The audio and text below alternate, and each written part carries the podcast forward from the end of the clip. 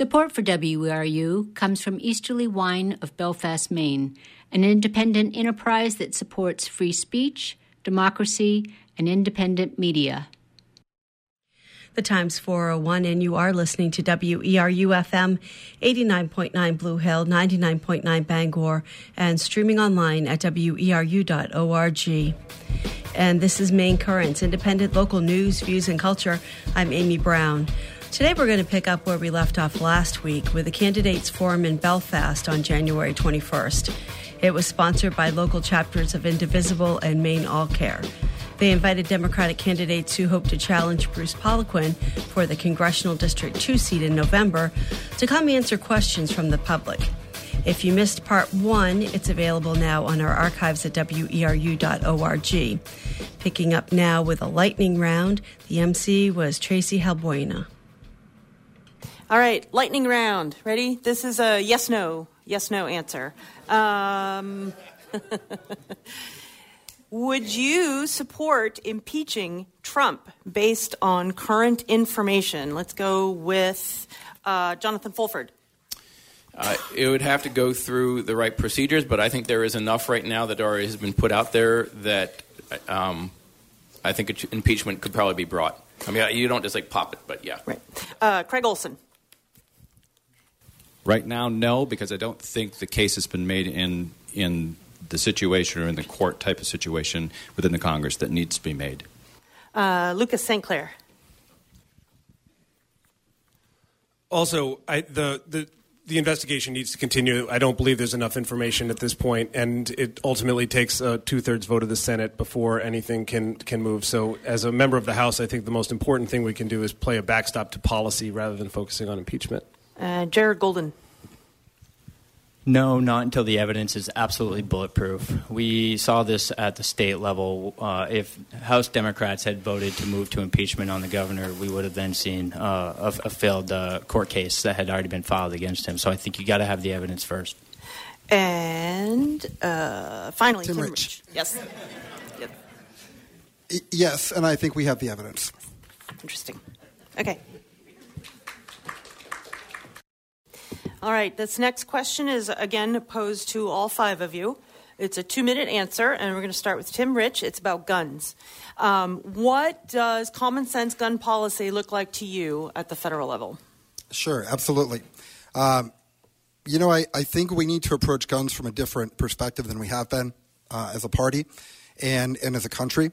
Um, you know, I, I think part of the trouble is, is we. Uh, you know, we've really been our own worst enemy, right? Because every time we try to put forward a bill, uh, gun sales shoot through the roof. And I, that's not an intended pun, but, um, but it's true.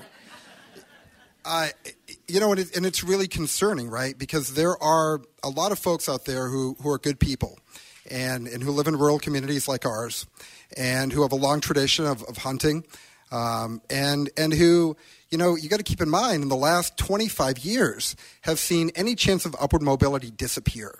They've seen their communities suffer. They've seen their kids get hooked on heroin. They've seen their entire way of life crumble. And, and you know, in some ways there's been social progress to come along with that. But, but you have to understand that, you know, these are traditions that people have passed down from generations, and they're really important. Um, you know, and, and they and they really get it at people's heart. They're an emotional issue. So, you know, I, I think we need to find a way to rally around kind of common sense solutions. We can we can you know get rid of bump, stock, bump stocks entirely. We can you know make sure that maybe if somebody's on the no fly list, they shouldn't be able to buy a firearm. Um, but I but I think it's a really sort of difficult uh, place to, to go forward with, and we have to approach it very carefully going forward. All right. So thank you. Same question to Jared Golden. Thank you. So, uh, very familiar with guns, I can tell you, as someone that served in the Marine Corps infantry. I understand guns uh, and the importance of gun safety and responsible gun ownership. The Marines didn't allow you to own a gun uh, in on the barracks, a personal weapon. All weapons that you had actually had to be checked in to the armory. Um, and so, I think you know that's something that a lot of people don't know. I, I, went three months in the military before they ever put a loaded weapon in my hand because they wanted to make sure that I was highly trained. So number one, good smart policy ensures that people get the training that they need to be safe with their weapon. Um, secondly, I support background checks. Uh, I'm never going to support any effort to undermine or repeal the background check system. We all know that we want to keep guns out of the hands of people who uh, are, are, you know, well, it's criminals, uh, potential terrorist actors, whoever it is. That, that's why background checks are there. That's good common sense policy. Um, you know, at a higher level, let's talk about the uh, kind of militarization of, of, society and the way that we talk about warfare uh, in this country. We put it th- uh, forward in our video games, in our movies. Um, it's it's glorified, um, and you know that's probably driving a lot of, of our gun culture and our gun sales. So, um, you know, I think we all have to stop and ask ourselves what's our role in that. And, uh, you know, it's a big for profit industry. So, uh, bottom line, I do think it's important that Democrats make very clear that we don't want to take away people's guns. We want people to be able to you know, be responsible gun owners, go and hunt, uh, go to the shooting range and have fun. I mean, look, I'm not going to lie, guns can be fun, but at the same time, um, we don't need people walking around with, with the types of machine guns and, and, and weaponry that I carried when I was in Afghanistan and Iraq. Thank you. Same question for Lucas St. Clair. What does common sense gun policy look like to you? Well, I learned how to shoot a gun from my grandfather. The first time I ever discharged a firearm was a 22 rifle. My grandfather held my arms as I steadied it and shot it for the first time. And my father and I grew up. I grew up with my father hunting in, in northern Maine, and it is a part of our heritage. And I think sportsmen and the use of guns go hand in hand. But it, also, a big part of the heritage of gun ownership in Maine is teaching that safety from grandfathers and fathers to sons, and and and grandmothers and granddaughters to to women. Um, the um, right. The uh, my my twin sister didn't take to uh, shooting the, our 16 gauge shotgun the same way I did. Um, but the, those it's it's incredibly uh, a, a, part of our, our history and our heritage and culture is teaching that safety. Uh, when I was in when I was eight years old, I took a hunter safety course at SeDoMoCha Junior High School in Guilford, Maine. That's where I learned uh, to to the safety of, of, of, firearms. And I think that we should make very certain that, that people, when they use, own, and operate firearms, that they're taking those safety courses. I think background checks are absolutely uh, necessary, and I supported background checks, um, the referendum in, in Maine that narrowly lost, and I will continue to do that. And so I think that uh, I also I also agree with the culture of guns in the United States has been glorified, and I, and we we need to make sure that weapons are thought of as as a tool and a tool that can be very dangerous, and that the training and and the background checks go into place before anyone owns or operates a firearm. Thank you. Same question to Jonathan Fulford. Sorry, I switched it up a little bit. Good. Um, so uh, I support background checks and I support a, a, a, continuing a ban or on bump st- or having a ban on bump stocks and silencers. I think that uh, I have guns. All my kids have guns. Now one of my grandchildren have, has a gun. We hunt, um, and some of us enjoy shooting.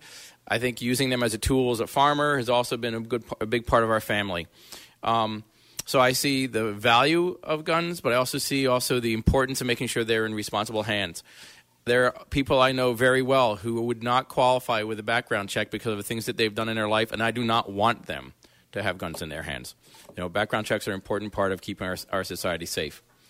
So, and I, and I guess I'd also say that So every time you know the people are afraid of losing their guns, they buy more. Um, I think that's a sign of also the divisiveness which our culture is kind of like is happening and the level of fear which people carry. And I think as we don't see, I think no matter where we are in the political spectrum right now, I think the future does not look hopeful. And that leads to greater fear. And one of the responses of fear is, I'm going to try to protect myself and my family better. And I think if we start looking at, at creating more inclusive and hopeful future, I think that might also be in an indirect way address a lot of the other problems. Yes, Craig Olson, you're the last one to answer this question. Thank you. I, I grew up hunting with my father. I grew up in, on, on a farm, and hunting was just part of the fabric of the community. It was part of the fabric of our family, still is. I don't hunt now. Um, we don't have guns in our house in Islesboro, and it's just, you know, we, we, don't, we don't hunt on Islesboro with guns. It's not allowed by the state. Um, but about five or six years ago, I took all of our daughters. My we have three daughters, and they were 9, 11, and 13. And I took them through the hunter safety course, and I went through it with them with the sporting club on Islesboro because they go to houses with friends who have guns. And I wanted them to know what was appropriate, what you did if there's a gun in the house, if somebody picked up a gun who shouldn't be picking up a gun. Um, and they went through it, and it was, it was a great experience for us. Um, we still, we don't have guns in the house, but it's part of, there's a hunting ethos in Maine, just like where I grew up. When I grew up in Wisconsin, it was the same. It was hunting. Um, what we've seen in this society is is this um, really the kind of the spoon feeding of the protection uh, mantra from the NRA, and I find that just reprehensible the way that it is done and the, the, the material that they push out. And the fact that they're creating this culture of fear that behind every tree is someone waiting to get you. And so, what they're really doing, the real thing about the NRA, it's not so much that they're advocating for hunters, I don't believe, or they're advocating for sporting people or people who are shooting trap, but they're advocating for the gun lobby, the gun manufacturers to sell more guns. It has nothing to do with personal protection. The scary thing, too, about last fall, I went to the Bangor Gun Show, and I hadn't been to a gun show in 20 years. I'd gone with my father about 20 years ago. What really chilled me was the fact that you could buy silencers. And then this past year, there was a bill, I think it was H.R. 387 or 1387, and it was the Hearing Protection Act. And it was the gun, it was the bill to allow the universal sale of silencers in all 50 states. And that's reprehensible. There is no reason we need that. We do not need bump stocks. Uh, we just, you know, it, the NRA has gone well too far. Thank you. All right. We're going to turn our attention to a different topic now. This question is also for all five of you. It's a two minute answer, um, and it's about um, essentially reproductive rights. Would you call yourself a feminist?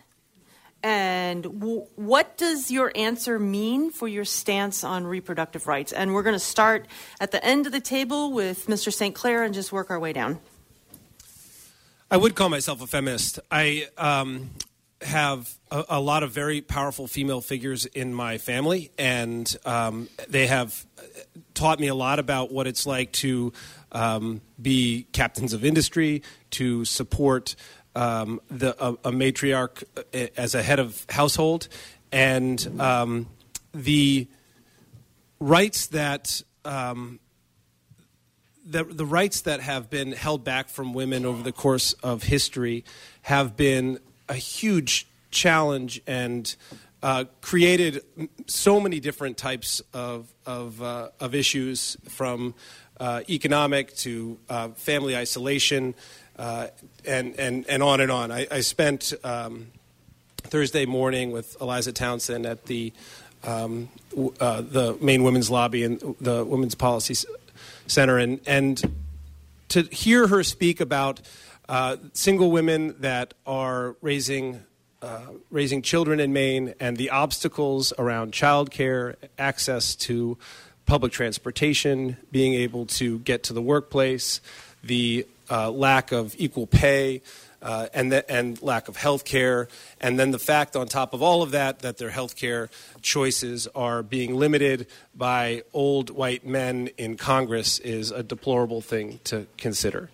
And um, my my wife's family have, has worked in the, the medical field for their entire lives. My mother in law, who lives with us now, uh, is, was a, mer- a, nurse midwife, and I know the challenges that are faced um, for, for women and access to reproductive rights, uh, reproductive health, and, and general health. And to the fact that um, religious ideology is dictating whether or not women have access to health care is, is a terrible thing, and I, I absolutely support um, equality for, for women in this country.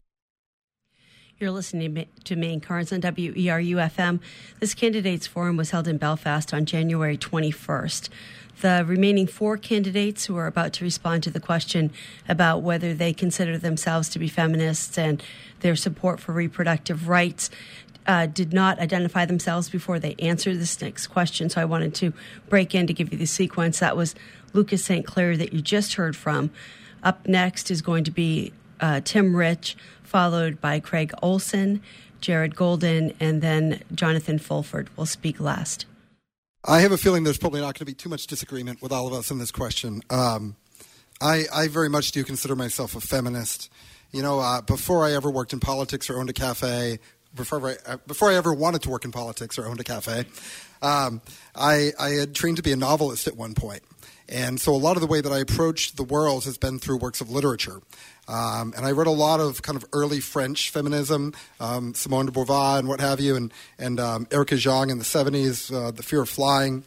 And, and I, I, I think a lot about, you know, what women have really been through in this country and how horrible it's been. And it impacts me really personally. I have, I have two quick stories about, uh, about my family. I have a, a family member um, who unfortunately was, uh, was raped at 12 years old and, and didn't feel comfortable coming out and being honest about it until they were well into their 60s because the person who did it threatened to come and kill them. Um, I also have I have an aunt who uh, was in the army and became pregnant back in the early 70s.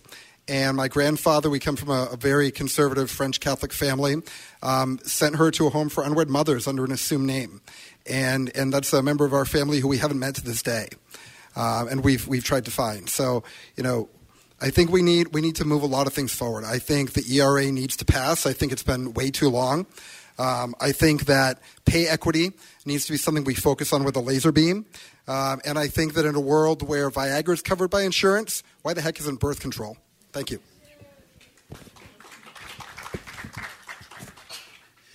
Again, I think we're all in agreement. Um, I uh, am married to a woman who was mar- who was uh, raised by by raised she and her sister, uh, who was widowed during the Vietnam War.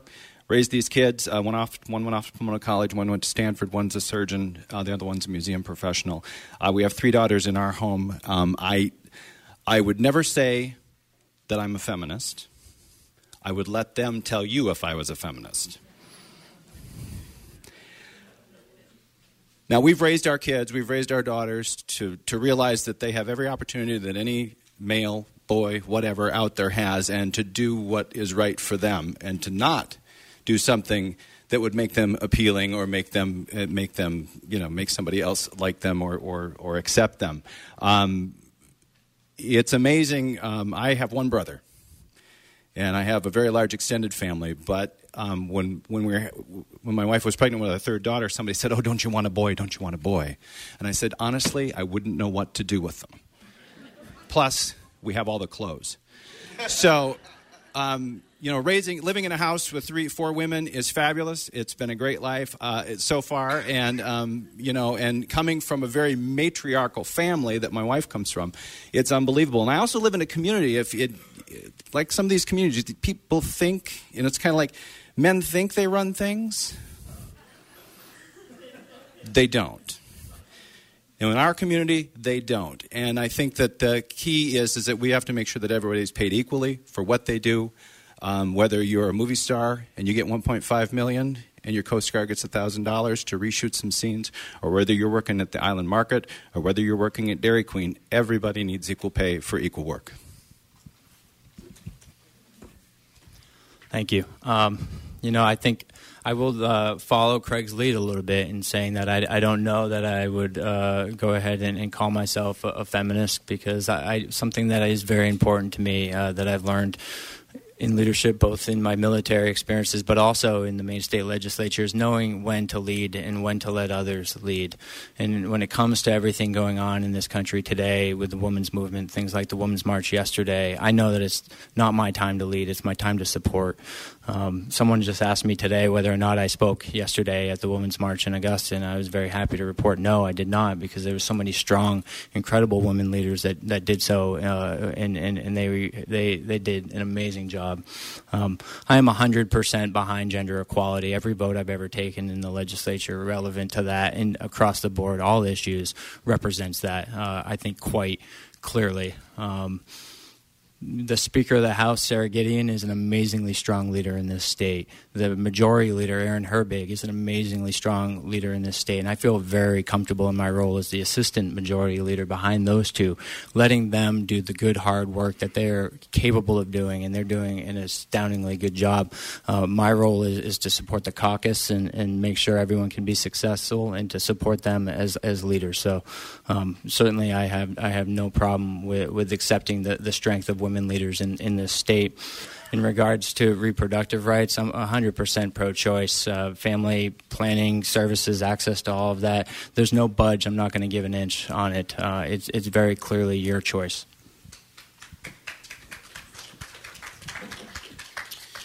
Um, yes, I consider myself a feminist because I, I consider feminism the uh, acknowledging and supporting the power of women as leaders and as as people. So yes, that makes sense. Of course, I'd support that, and I would consider myself on board.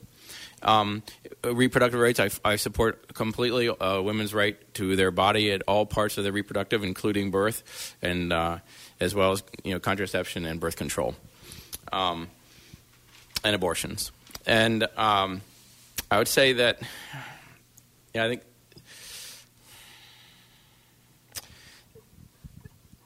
one of the agreements I made was that I think there it's interesting that there is five men running for the seat and no women. And that in and that is unfortunate. And that I have made a commitment as a person seeking public office that if I am ever running for a public position where there is a qualified woman who is progressive and has a shot as a solid shot at winning, I will step aside. Because because I believe that too often women have been conditioned to do that automatically. And that that is something that I don't even notice that privilege which I carry all the time. So. Thank you. All right. I'm going to try to wrap it up now. I have two more questions. I would really love to hear from all five of you on these two questions. For the sake of time, I'm going to make these 30 second answers. I think each of them certainly easily could be two minute answers. Frankly, they could be much longer than that, but because we're running up a little bit against the clock, I'm going to have to make them 30 second answers, okay? So the first one is um, the following it's about um, rights for our LGBTQ um, community. Um, I would like to hear about your uh, position um, on their status in society and what you would do to protect this vulnerable community. Let's start with Craig Olson in the middle. Thank you. I believe everybody should have the right to live however they want to live with however they want to identify, and that identification needs to be upheld very basic. I have a daughter who's at school um, in her college, and different colleges are dealing with different ways of how they deal with it. And her college says, however that person identifies when they come into their college, if they identify as a woman, we will admit them. Doesn't no question. That's it. If that's how you identify, she goes to a women's college. Um, so if that's how you identify, that's what it is, and we have to have protections. Let's go to Jonathan Fulford next, please.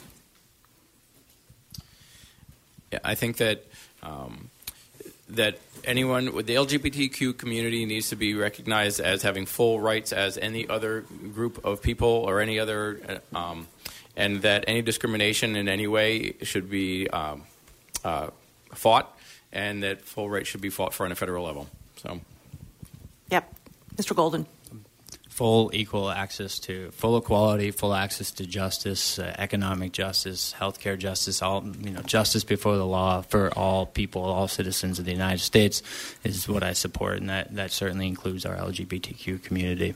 I'll do I'll do whatever I got to do to make sure everyone has has equal access. Thank you. Let's go to Mr. Rich next. Um, mine will be quick. I agree with everything everyone said. Um, it's been a long time since Stonewall. It's time to stop playing politics with this stuff and actually make it settle policy. So, yeah, I agree. I agree. LGBTQ rights are human rights. I believe that uh, they, there, there should be equality in the workplace. There should be equality to uh, access to health care. There should be access and, and um, equality when it becomes decisions around uh, marriage and the family unit. And I think any discrimination should be punishable. Thank you. All right. So our final question also is a 30 second question. It's um, for all of you. Um, and we'll start down on the end with uh, Mr. St. Clair and then just work our way down the table. And the question is what do you believe should be the highest priorities in developing economic opportunities for the citizens of Maine? I think that's a very difficult answer to uh, question to answer in 30 seconds. Um, but I uh, and it has been something that's been been worked on um, in in many parts of the state for several decades. I think access to uh, education, affordable education, should be a start. We should be able to find ways to attract young people, embrace an immigration, uh, an immigrant population, and new Mainers that are coming here. We should create communities that uh, allow for people to be able to celebrate uh, whatever type of work they want to do. Uh, and I think infrastructure is going to be a, play a huge role into it, including transportation, rail, and broadband. Yeah, I agree with Lucas on, on everything there. This is Tim um, Rich. The uh, yeah, I mean, uh, we need to take a real look at what our natural resources are. You know, we have a lot of wood and a lot of water, and what can we do with stuff like that? Um, I don't know uh, if anybody else has over have, has been over to see Habib yet. I think you have, right? Um, there's an advanced manufacturing center up at the University of Maine, Orono.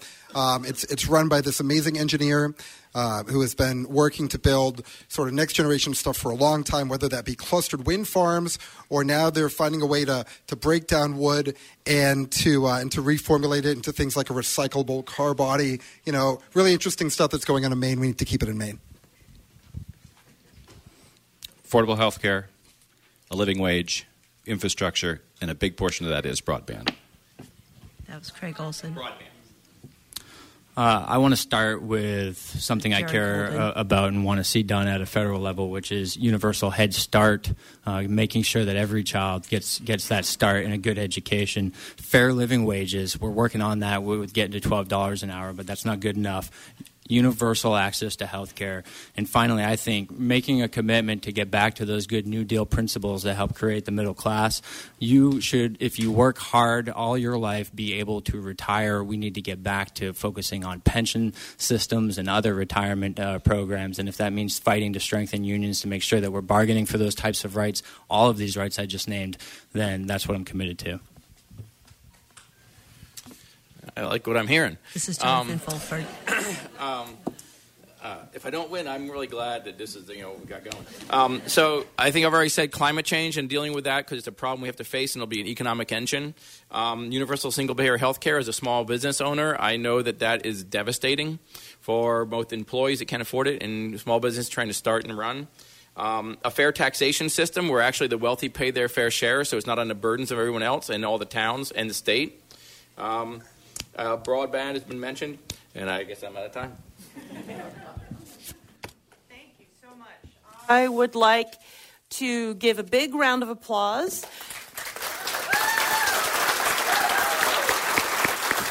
This uh, candidates forum was held in Belfast on January 21st. It was sponsored by Area Indivisible and Maine All Care Groups and featured Democrats who hope to be that party's nominee to face off against Bruce Poliquin in November. If you missed part one, you can hear that now on the WERU archives, weru.org. Just go to the Maine Currents category. It aired last week. Our second segment today, unfortunately, is going to have to be postponed due to the bad driving conditions out there. Our guests decided to smartly play it safe and not come into the studio, so we will reschedule that talk for another date, and we're going to end Maine Currents here today. We'll have a edition of Sprouts coming up next. You've been listening to Maine Currents, independent local news, views, and culture. I'm Amy Brown. You can join us here every Tuesday at 4 o'clock on Community Radio WERU FM 89.9 Blue Hill, 99.9 Bangor, and streaming online at weru.org.